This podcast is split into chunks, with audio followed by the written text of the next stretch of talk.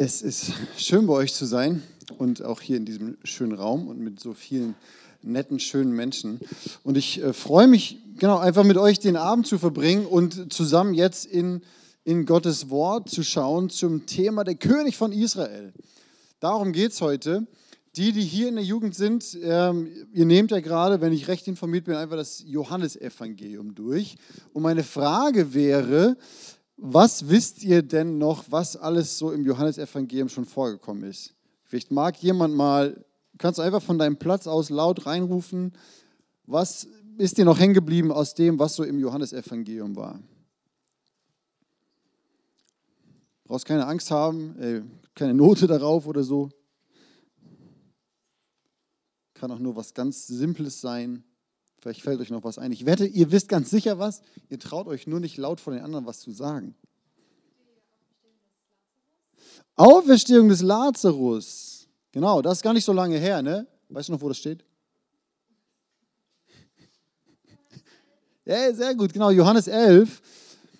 In Johannes 11 ist die Auferweckung des Lazarus. Eins der krassen Zeichen, die Jesus im Johannesevangelium getan hat. Weil das Johannesevangelium, wisst ihr vielleicht noch, ist das Buch der Zeichen. Also am, ganz am Anfang in Kapitel 2 fängt es an, dass Jesus das erste Zeichen tut. Wisst ihr noch, was das erste Zeichen war? Da war der auf einer Hochzeit. Was hat er gemacht? Genau, der hat Wasser in Wein verwandelt. Das war das erste Zeichen. Und dann geht das so weiter. Jesus heilt verschiedene Leute. Und das Krasseste ist dann so in Johannes 11, Jesus weckt den toten Lazarus auf, der wirklich schon ganz, ganz offensichtlich tot war. Vielleicht ist er auch deswegen ein paar Tage später gekommen, damit safe war, ey, der war nicht nur krank, der war wirklich tot. Und Jesus Christus hat die Macht, das Tote lebendig zu machen. Und deswegen ist es auch gut, dass wir heute in die Bibel schauen. Nicht, weil das irgendwie, wir sonst nichts zu tun hätten, sondern weil in der Bibel geht es um Jesus und dieser Jesus, den wir gerade besungen haben, der ist Hoffnung für dein Leben.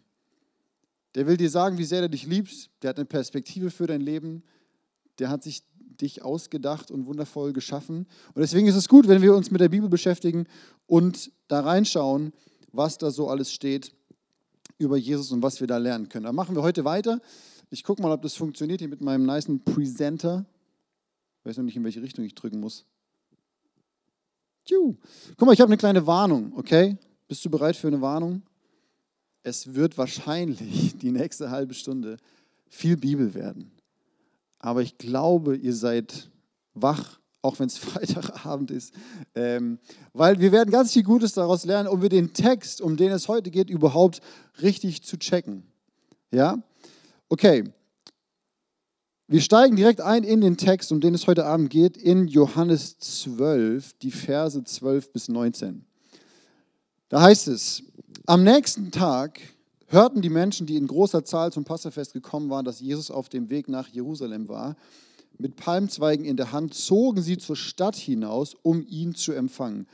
Gepriesen sei Gott. Das Wort, was da eigentlich steht, ist Hosianna oder wie wir eben gesungen haben, Hosanna, voll passend. Die riefen, gepriesen sei Gott, gesegnet sei er, der im Namen des Herrn kommt, der König von Israel. Jesus ritt auf einem jungen Esel, den er hatte bekommen können.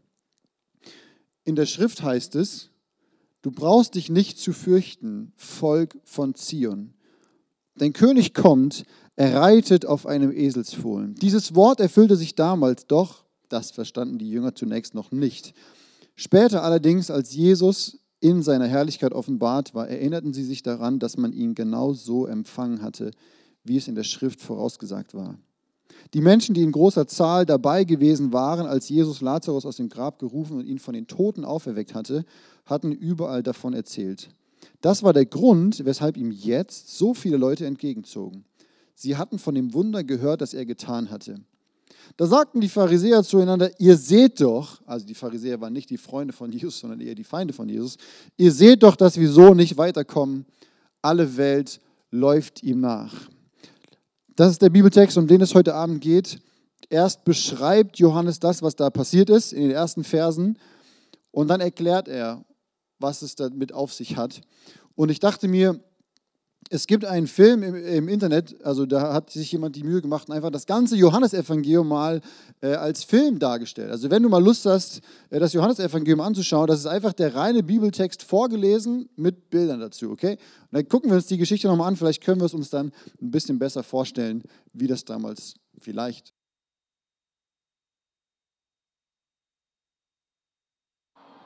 Genau, die ganze Welt läuft ihm nach. Also so vielleicht hat das ausgesehen damals. Ähm, ich glaube, es waren noch viel, viel, viel, viel, viel, viel mehr Menschen, ähm, die da gewesen sind und Jesus in, im Empfang genommen haben. Und in dem, da sieht man das so ein bisschen, die Leute freuen sich irgendwie voll, dass Jesus kommt. Ja, also die haben irgendwie das mit Lazarus mitbekommen. Die Leute freuen sich, dass Jesus jetzt kommt und sind begeistert irgendwie. Und um zu checken, was damals eigentlich passiert ist, weil für uns ist so ein bisschen, da kommt Jesus, der reitet auf dem Esel. Ist jemand von euch schon mal auf dem Esel geritten? Ein paar Leute, okay, ist das, ist das angenehm? War so, okay, so lala, okay. Also irgendwie, Jesus kommt auf dem Esel geritten, Leute nehmen Palmzweige, legen die auf dem Boden vor ihn hin und die Leute jubeln und die Feinde von Jesus denken, okay, jetzt haben wir es, jetzt rennt uns die Zeit davon, sonst wird er bald hier der König. Und das ist die Situation, die Leute freuen sich, aber warum ist das so? Was ist die Situation? Um das zu checken, müssen wir einen kurzen Crashkurs der Geschichte Israels machen, okay? Weil sonst raffen wir nicht, was da eigentlich passiert. Seid ihr ready für einen kleinen Crashkurs in Geschichte der Bibel? Also, es geht los mit der Schöpfung. Ja, ganz am Anfang der Bibel, Gott schafft Menschen, Adam und Eva. Dann kommt diese Sache mit dem Baum und der Schlange und der Frucht und die essen davon und die Sünde kommt in die Welt. Und durch die Sünde kommt auch der Tod in die Welt, heißt es in der Bibel. Und man merkt so, ey, das läuft nicht so, wie Gott sich das gedacht hat. Dann gibt es diese Sache mit Noah und Gott sagt, oh ey, die ganze Welt, wir müssen irgendwie nochmal neu anfangen. Sinnflut kommt, Noah wird gerettet mit seiner Family und in der Arche überleben sie diese Sinnflut und es gibt einen Neuanfang mit Noah und seiner Familie. Aber ziemlich schnell wird deutlich, Noah und seine Familie ist auch wie alle Menschen, so wie du und ich, wir haben irgendwie auch, wir machen nicht alles richtig, wir machen Dinge falsch und immer und immer wieder tun Dinge das Falsche. Dann erwählt Gott eine Person, nämlich den Abraham, und sagt, dass er durch Abraham die ganze Welt segnen will. Also Gott wie so, wie so ein Trichter falsch rum. Ne? Also durch eine Person will Gott die ganze Welt segnen. Und er verspricht ihm viele Nachkommen, obwohl der schon ein alter Typ ist. Einer dieser Nachkommen ist dann irgendwann der Josef. Habt ihr vielleicht schon mal von gehört? Wenn du vielleicht in der Gemeinde groß geworden bist, die Story mit Josef und dem bunten Kleid und den Träumen. Und dann kommt er irgendwann nach Ägypten und macht da voll die gute Arbeit und alle feiern den Josef.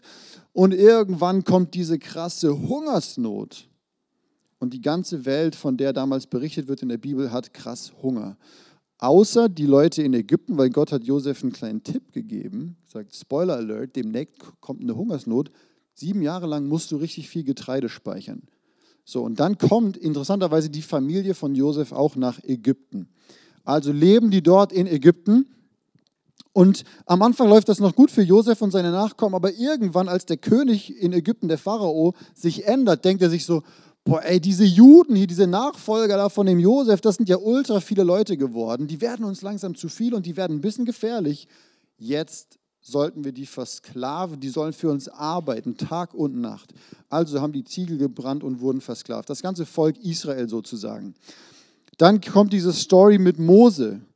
Wie begegnet Gott Mose? Weiß es jemand? In dem brennenden Dornbusch. Habt ihr vielleicht schon mal von gehört? Gott begegnet Mose und sagt: Mose, ich habe was mit dir vor. Du wirst mein Volk aus Ägypten rausführen. Ich habe Freiheit für mein Volk im Sinn, nicht Sklaverei. Gott möchte Freiheit für uns und nicht Sklaverei und Gefangenschaft. Okay? Mose lässt sich auf den Deal ein, zehn Plagen, das Volk wird gerettet aus Ägypten und da wird das neue Volk Israel sozusagen geboren. Und interessant, tief in die Identität des Volkes wird eingebrannt oder eingeprägt, dass sie ein gerettetes Volk sind. Sie sind ein von Gott befreites Volk, das aus der Sklaverei und Gefangenschaft befreit wurde. Das ist, wer sie sind. Das ist, wo sie Gott mächtig erlebt haben. Und dann geht es weiter, die Richter kommen, verschiedene Könige, es gibt gute, es gibt schlechte, Gott schickt immer wieder Propheten, sagt, ey Leute, Leute, Leute, so geht das nicht.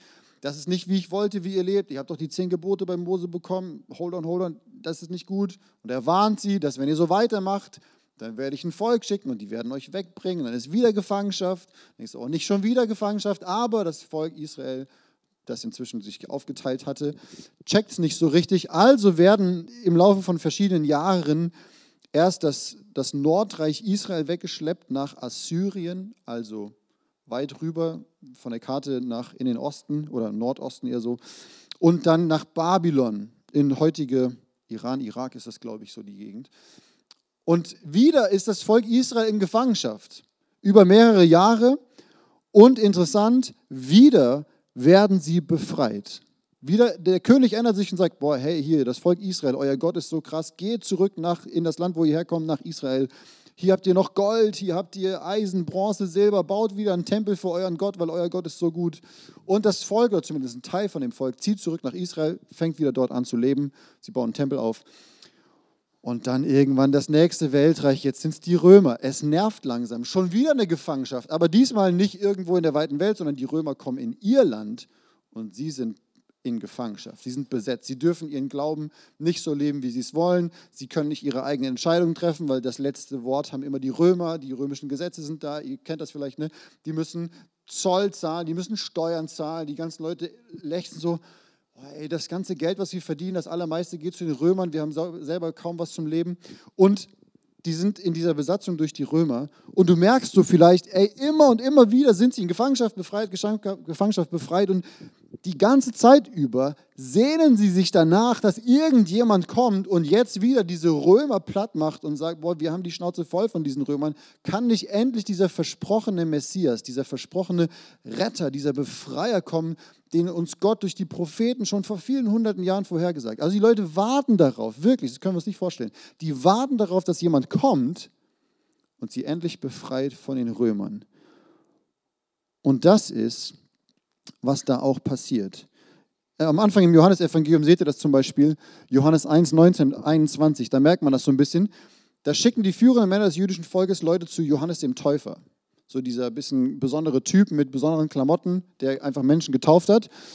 Und er fragt, die fragen ihn so, hey, wer bist du eigentlich? Und Johannes weist alles von sich und sagt, ich bin nicht der Messias. Also man merkt schon, die sind gespannt, die warten endlich darauf, dass der Messias kommt. Er sagt, ey, ich bin's nicht. Und dann sagen die, ja, wer bist du dann? Weil die wissen wollen, wer es ist. Oder Johannes 6, Vers 13. Jesus hat gerade dieses Wunder gemacht mit Speisung der paar tausend Leute. Und als die Leute begriffen, was für ein Wunder Jesus getan hatte, sagten sie, das ist wirklich der Prophet, von dem es heißt, dass er in die Welt kommen soll. Also die warteten darauf, dass endlich dieser König, dieser Prophet, dieser Retter kommt. Jetzt Vers 15.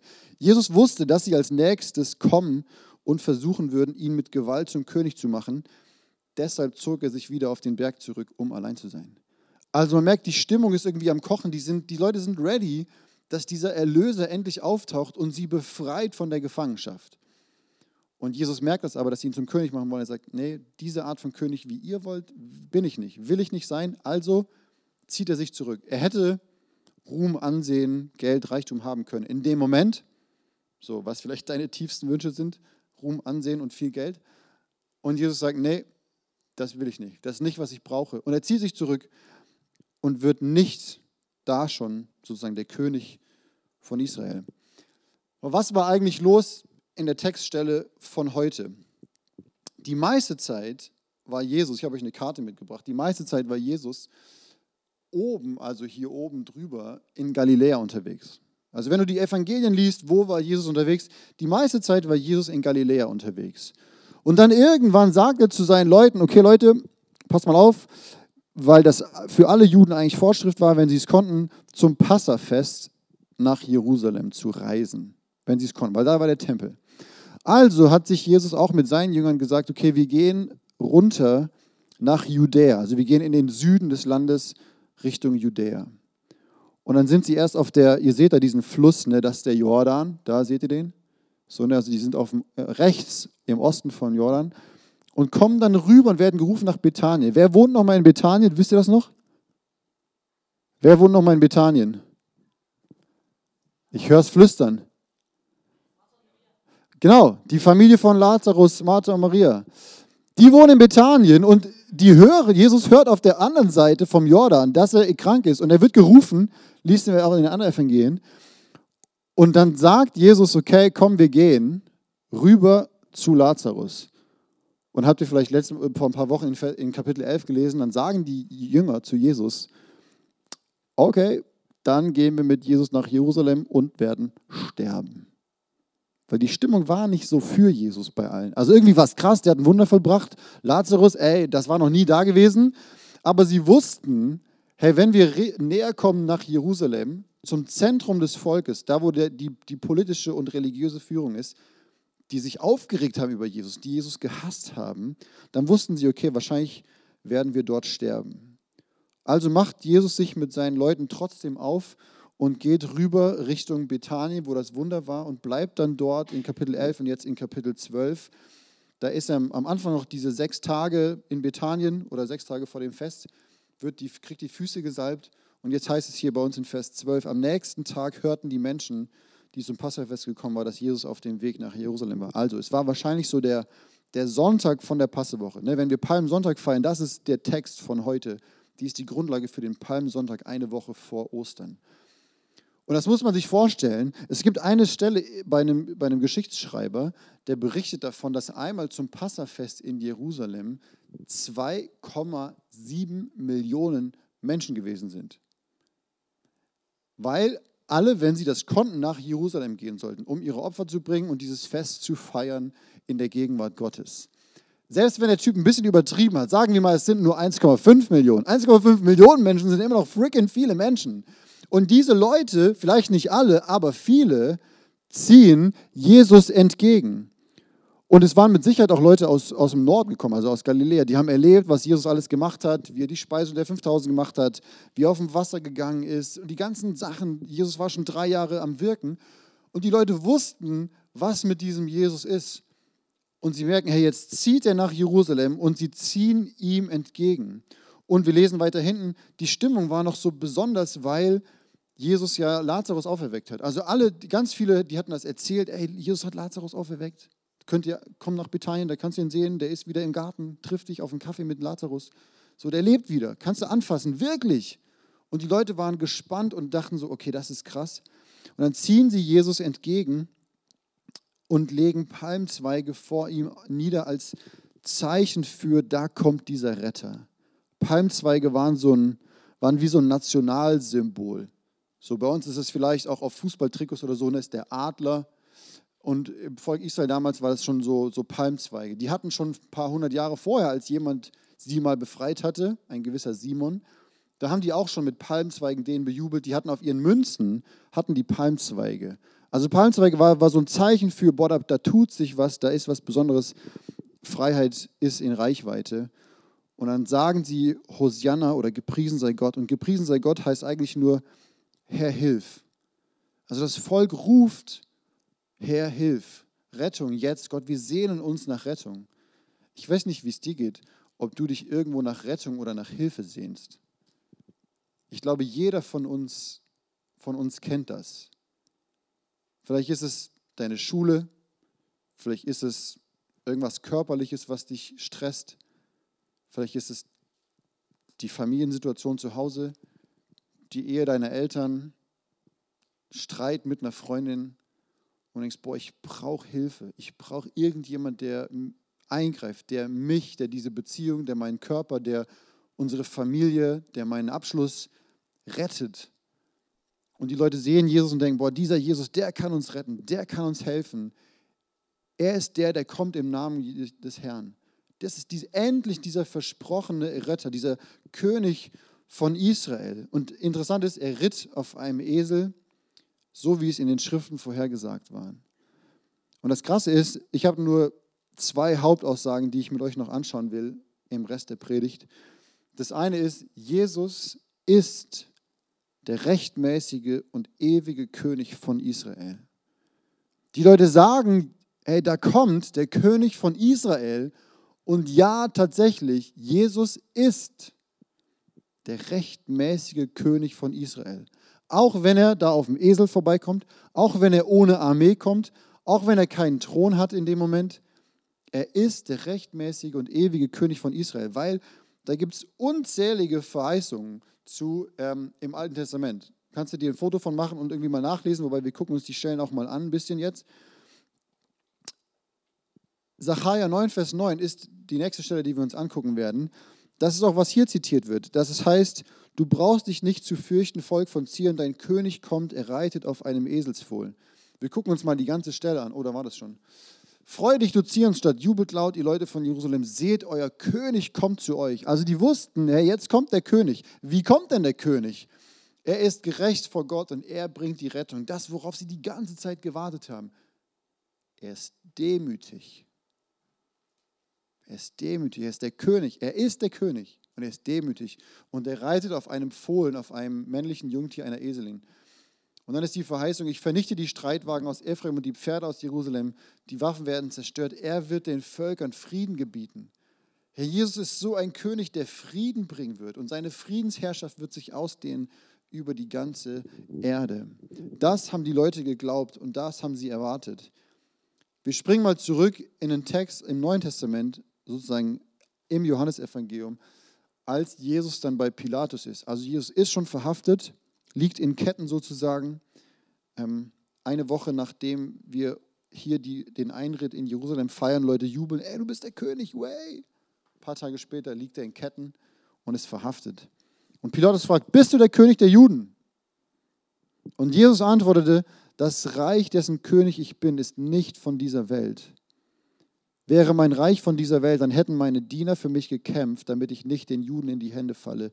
Nun ist aber mein Reich nicht von dieser Erde. Da sagte Pilatus zu ihm, dann bist du tatsächlich ein König. Jesus erwiderte, du hast recht, ich bin ein König. Ich bin in die Welt gekommen, um für die Wahrheit Zeuge zu sein. Dazu bin ich geboren. Jeder, der auf der Seite der Wahrheit steht, hört auf meine Stimme. Also Pilatus sagt, du bist ja ein König. Und Jesus sagt, stimmt, du hast recht. Ich bin wirklich ein König. Also es ist vorhergesagt im Alten Testament, in diesem ersten Teil der Bibel, 600 Jahre bevor Jesus überhaupt auf die Erde kommt, heißt es, dass dieser König auf einem Esel kommen wird. Und Jesus sagt zu Pilatus, jo, ich bin wirklich ein König aber mein Reich ist nicht von dieser Welt. Die Jünger, meine Leute, meine Freunde, die haben mich nicht verteidigt mit Schwertern und gekämpft, weil mein Reich ist nicht diese Art von Reich. Das gucken wir uns nachher noch an. Hier ist interessant, nur im Schnelldurchlauf, es gibt eine Verheißung, dass jemand aus dem Nachkommenschaft David, habt ihr schon von David gehört? Der hat so Psalmen geschrieben, das war einer der Könige, äh, der zweite König vom Volk Israel. Und der wollte irgendwann Gott ein Haus bauen, weil Gott hat immer im Zelt gewohnt, nachdem die aus Ägypten raus sind. Und dann hat David gesagt, boah, das gibt's doch nicht, ich wohne hier im Palast in Jerusalem und Gott, du wohnst im Zelt, ich will dir ein Haus bauen. Und interessanterweise sagt Gott zu David, nee, nee, nee, du wirst nicht mir ein Haus bauen, ich werde dir ein Haus bauen. Ich werde dir ein Königshaus, eine Dynastie bauen. In dem Text heißt es, wenn deine Zeit, also Davids Zeit, da redet Gott, wenn deine Zeit abgelaufen ist und du gestorben bist, werde ich dir einen deiner eigenen Nachkommen auf dem Thron folgen lassen und seine Herrschaft festigen. Der Herr wird ein Haus für meinen Namen bauen und seinem Königtum werde ich ewigen Bestand geben. Also dieser König, der dann kommen wird, wird ein ewiges Reich haben. Nicht so mal hier zehn Jahre Bundesregierung, mal vielleicht mal 20, wenn es gut läuft, mal 60 oder irgendwie so. Nein, ein ewiges Reich wird dieser König haben. Vers 16, dein Königshaus und deine Königsherrschaft sollen für immer vor mir Bestand haben.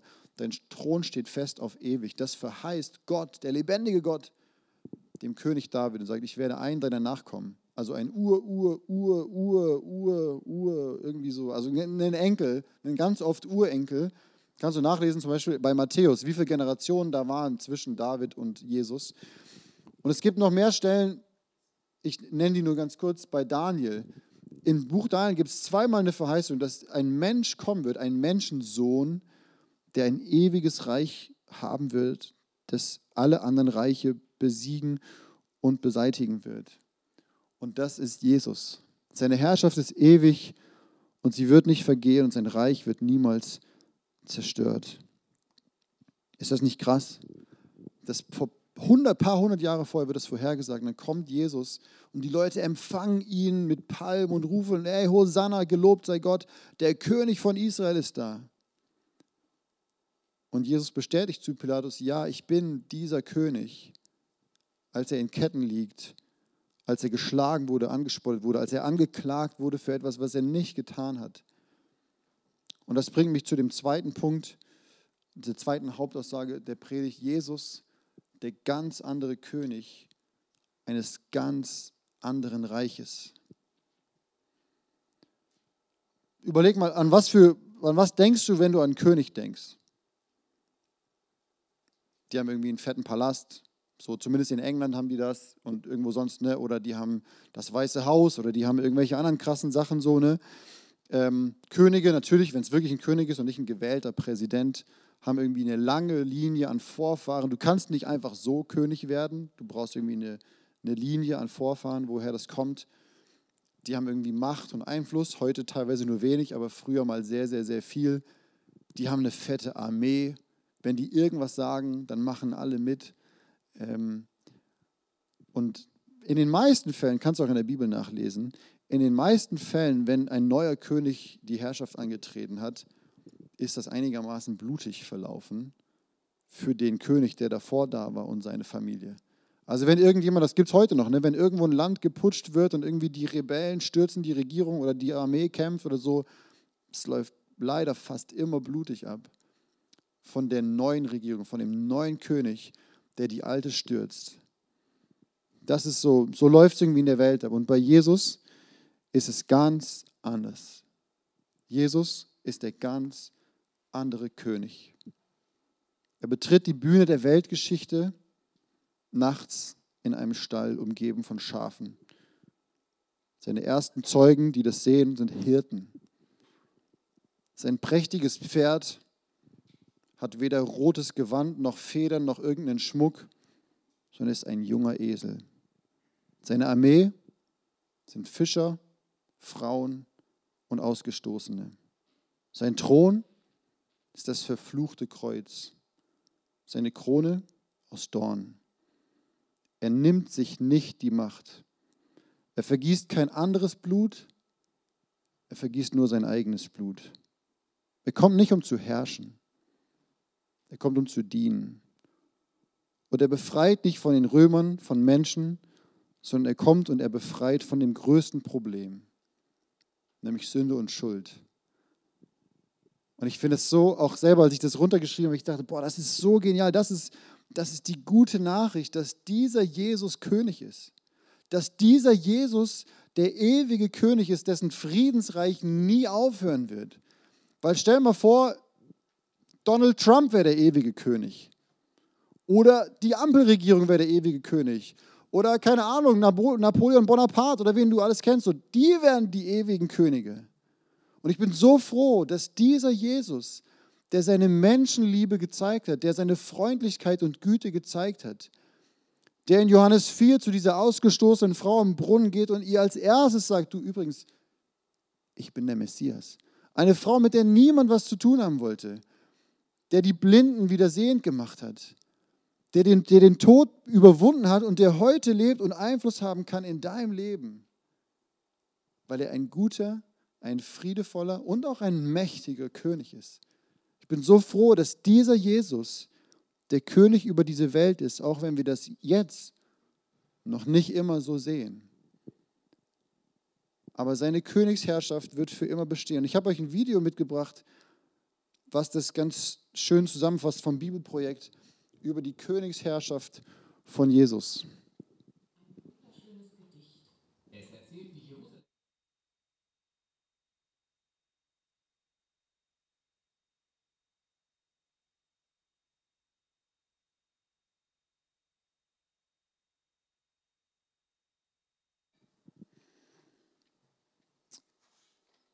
Ist das nicht ein gutes, ein gutes Königreich, eine gute Nachricht, ein Evangelium, dass Jesus der König ist und dass wir Teil von diesem Reich sein können? Das Reich von Jesus hat nicht hier in dieser Welt nicht, nicht Grenzen, die man irgendwo auf Google Maps oder irgendwo in der Karte sehen könnte, sondern das Reich Gottes ist da, wo Menschen sind, die Jesus lieben, in denen der Heilige Geist wohnt. Das Reich Gottes ist heute Abend hier weil Jesus in dir durch dich hier ist.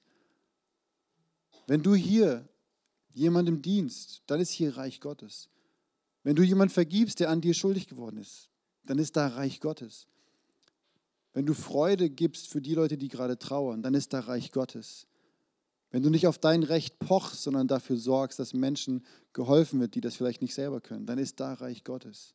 Und wisst ihr, die Perspektive dieses ewigen Reiches ist so schön. Ich will das kurz vorlesen aus Offenbarung 21, wenn Jesus eines Tages wiederkommt und dieses Reich sichtbar wird für uns alle. Diese Perspektive, die wir haben können, wenn wir mit Jesus leben. Offenbarung 21 ab Vers 2. Ich sah die heilige Stadt, das neue Jerusalem von Gott aus dem Himmel herabkommen, schön wie eine Braut, die sich für ihren Bräutigam geschmückt hat. Und vom Thron her hörte ich eine mächtige Stimme rufen, seht, die Wohnung Gottes ist jetzt bei den Menschen. Es wird wieder so perfekt und heilig wie am Anfang, als Gott und Mensch im Garten zusammengelebt haben. Seht, die Wohnung Gottes ist jetzt bei den Menschen. Gott wird in ihrer Mitte wohnen. Sie werden sein Volk sein, ein Volk aus vielen Völkern. Und er selbst, ihr Gott, wird immer bei ihnen sein. Er wird alle ihre Tränen abwischen. Es wird kein Tod mehr geben, kein Leid, keine Schmerzen. Und es werden keine Angstschreie mehr zu hören sein, denn was früher war, ist vergangen. Das ist, das ist die Perspektive dieses Reiches, was am Ende sein wird, wo wir von Teil sein können, weil Jesus der ewige König ist. Ich will zum Schluss drei Gedanken dir mitgeben. Genau, was bitteschön hat das mit dir zu tun? Danke, Technik. Die Welt liebt dich noch bis nächsten Samstag, aber Jesus liebt dich für immer und ewig. Ich erkläre das kurz, weil was ist passiert? Am Sonntag, am Palmsonntag haben alle gejubelt, ey Jesus, endlich, du bist der König von Israel. Alle haben sich voll gefreut. Vielleicht nicht alle, aber doch einige haben nur sechs Tage später, oder ich weiß gerade nicht genau, fünf, sechs, sieben, irgendwie so, gerufen, nein, ey, kreuzige den. Wir wollen den Barabbas frei haben. Kreuzige den. Wir wollen den Barabbas. Und Pilatus sagt so, ey, ich wasche meine Hände in Unschuld. Ich habe gemacht, was ihr wolltet. Und es ist ein Zeichen und eine Erinnerung an uns.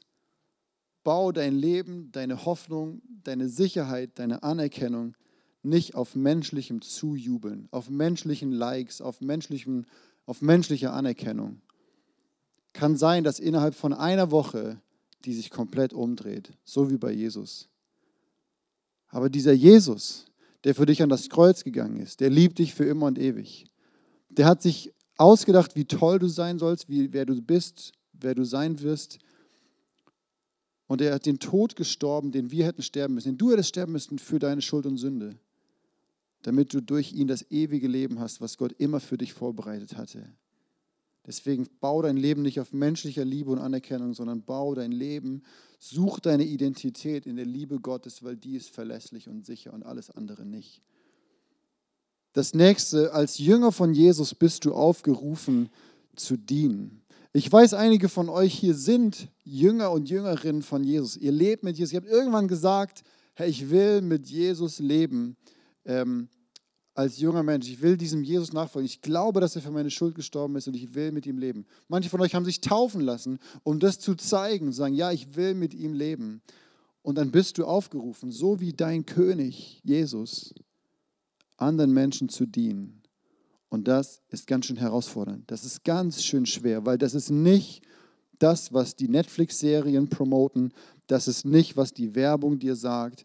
Das ist nicht, was alle anderen Menschen um dich herum tun. Das ist nicht, was natürlich in dir ist. Natürlich ist, du willst es selber das größte Stück Torte. Oder du willst selber am meisten Taschengeld. Oder du willst selber Klassenbeste sein. Aber die Haltung des Königreichs von Jesus ist, ich freue mich, wenn es anderen gut geht. Ich kann mich zurücknehmen und anderen Menschen dienen. Weil guck mal in Markus 10, 41 bis 45, gucken wir uns an, da geht es nämlich auch darum. Da waren zwei Jünger zu Jesus gegangen und sagen, ey Jesus, das war auf dem Weg zu Jerusalem, also die waren schon, ich glaube, kurz nach Jericho oder kurz vor Jericho. Sind auf dem Weg jedenfalls nach Jerusalem. Die wissen, bald ist hier Schicht im Schacht, Jesus wird bald König. Wenn der sein Königreich aufrichtet, wäre ja gut, wenn wir wichtige Posten haben. Also gehen sie zu Jesus und sagen, ey Jesus, könnten wir, wenn du jetzt hier in Jerusalem dein Reich aufrichtest, könnten wir links und rechts von dir sitzen? Wir haben uns doch auch immer gut angestellt. So, könnten wir irgendwie neben dir sein? Und Jesus sagt zu ihnen, ihr, ihr wisst nicht, was, um was ihr da bittet. Und man merkt, die Jünger haben selber nicht gecheckt, was für eine Art Königreich Jesus aufbauen wird. Und die anderen zehn haben das mitbekommen, sind natürlich jetzt motzig. Jetzt guck, was dann passiert. Sie ärgerten sich über Jakobus und Johannes. Da rief Jesus sie alle zusammen und sagte, ihr wisst, dass die, die als Herrscher über die Völker betrachtet werden, sich als ihre Herren aufführen und dass die Völker die Macht der Großen zu spüren bekommen. Also in der Welt missbrauchen Leute ihre Macht. Lehrer, Trainer, Könige, alle möglichen Leute, die Macht haben, in den allermeisten Fällen oder oft missbrauchen sie ihre Macht für ihren eigenen Vorteil. Und Jesus sagt, hey, bei euch ist es nicht so. Im Gegenteil. Wer unter euch, Herborn, hier, heute Abend, du und allen Jüngern Jesu, wer unter euch groß werden will, soll den anderen dienen. Wer unter euch der Erste sein will, der soll zum Dienst an allen bereit sein. Denn auch der Menschensohn, das ist Jesus, so hat er sich selber bezeichnet. Denn auch der Menschensohn ist nicht gekommen, um sich dienen zu lassen, sondern um zu dienen und sein Leben als Lösegeld für viele hinzugeben. Jesus hat uns zuerst gedient und als Bürger und Bürgerinnen seines Reiches sind wir aufgerufen zu dienen. Und zum Schluss noch der Hinweis, du kannst Jesus killen oder kreuzigen, aber es gibt nichts dazwischen. Jesus bekommst du nur ganz. Du kannst ihn killen, weil du sagst, mit dem will ich nichts zu tun haben, der Typ ist crazy, ich glaube das nicht. Oder du kannst ihn, äh, sorry, das ist falsch, krönen müsste da stehen. Also du kannst ihn killen oder krönen. Sorry, gut, dass mir aufgefallen ist. Also du kannst ihn killen oder krönen. You can kill him or crown him, im Englischen kommt es her. Also du kannst ihn killen oder krönen und zum König deines Lebens machen. Sorry, vergesst, was da steht. Mach es einfach weg. Versteht das? Also du kannst ihn killen und kreuzigen oder krönen. Es gibt nichts dazwischen. Du kannst nicht sagen, okay, Jesus ist einfach nur ein bisschen netter Freund in meinem Leben, wie so ein Homie. Entweder willst du ihn killen, weil du sagst, das ist mir zu krass, ich will damit nichts zu tun haben und es ist irgendwie auch schwer und ich verstehe das nicht, ich kann es nicht glauben. Oder du krönst ihn zum König über dein Leben und sagst, hey Jesus, hier ist mein Leben, du kannst mich ganz haben. Und dann ist er der König deines Lebens mit all dem, was dazugehört, mit all der Hoffnung, mit all der Perspektive, mit all seinen guten Gedanken, was es heißt, ein Mensch auf dieser Erde zu leben und wie ein Leben aussieht, das ihn ehrt und ihm gefällt. Ich bete noch. Jesus, danke, dass du in diese Welt gekommen bist. Danke, dass es Menschen gab, die das aufgeschrieben haben, was sie mit dir erlebt haben für die ersten Jünger. Und dass wir in dieser Tradition von deinem Königreich leben dürfen, heute hier 2000 Jahre später dass es Männer und Frauen vor uns gab, die anderen davon erzählt haben, die bezeugt haben, ja wirklich, Jesus ist der König, Jesus bringt den Frieden. Bei Jesus finden wir Vergebung und Erlösung unserer Schuld, da finden wir unsere Identität, da bekommen wir den Wert, die Liebe und die Annahme, nach der wir uns sehen. Jesus ist dieser gute König, kommt, sei Teil seines Reiches. Und heute sind wir hier und wir erleben dein Reich punktuell, nicht immer sichtbar für die ganze Welt, aber doch bist du da, Jesus als der Auferstandene. Und ich bete für diese, für uns heute Abend hier, dass wir immer wieder neu das erleben. Und vielleicht ist jemand hier, der zum ersten Mal sagt, boah, ich möchte Jesus krönen und zum König meines Lebens machen. Jesus, ich bete, dass du wirkst und dass Menschen bereit sind, diese Entscheidung zu treffen. Und dass wir, die wir schon lange mit dir leben oder vielleicht erst ein paar Wochen oder Monate, dass wir lernen, was es heißt, mit dir zu leben und als Bürger deines Reiches zu wandeln uns selbst nicht so wichtig zu nehmen, zu dienen, vielleicht verspottet und ausgelacht zu werden, weil wir an dich glauben. Aber Jesus, das ist es wert, weil dein Reich ist das ewige Reich. Dein Reich wird für immer Bestand haben und wir freuen uns auf den Tag, wenn Offenbarung 21 Realität wird, dass es keinen Tod mehr gibt, keine Schmerzen, keine Tränen und wenn wir wieder von Angesicht zu Angesicht mit dir leben werden. Gott mitten unter seinen Menschen. Jesus, danke für diesen Abend. Danke, dass du mit uns gehst, dass es nicht auf unsere Leistung ankommt, sondern dass du mit deiner Gnade uns siehst und führst. Wir lieben dich, Jesus, weil du uns zuerst geliebt hast. Amen.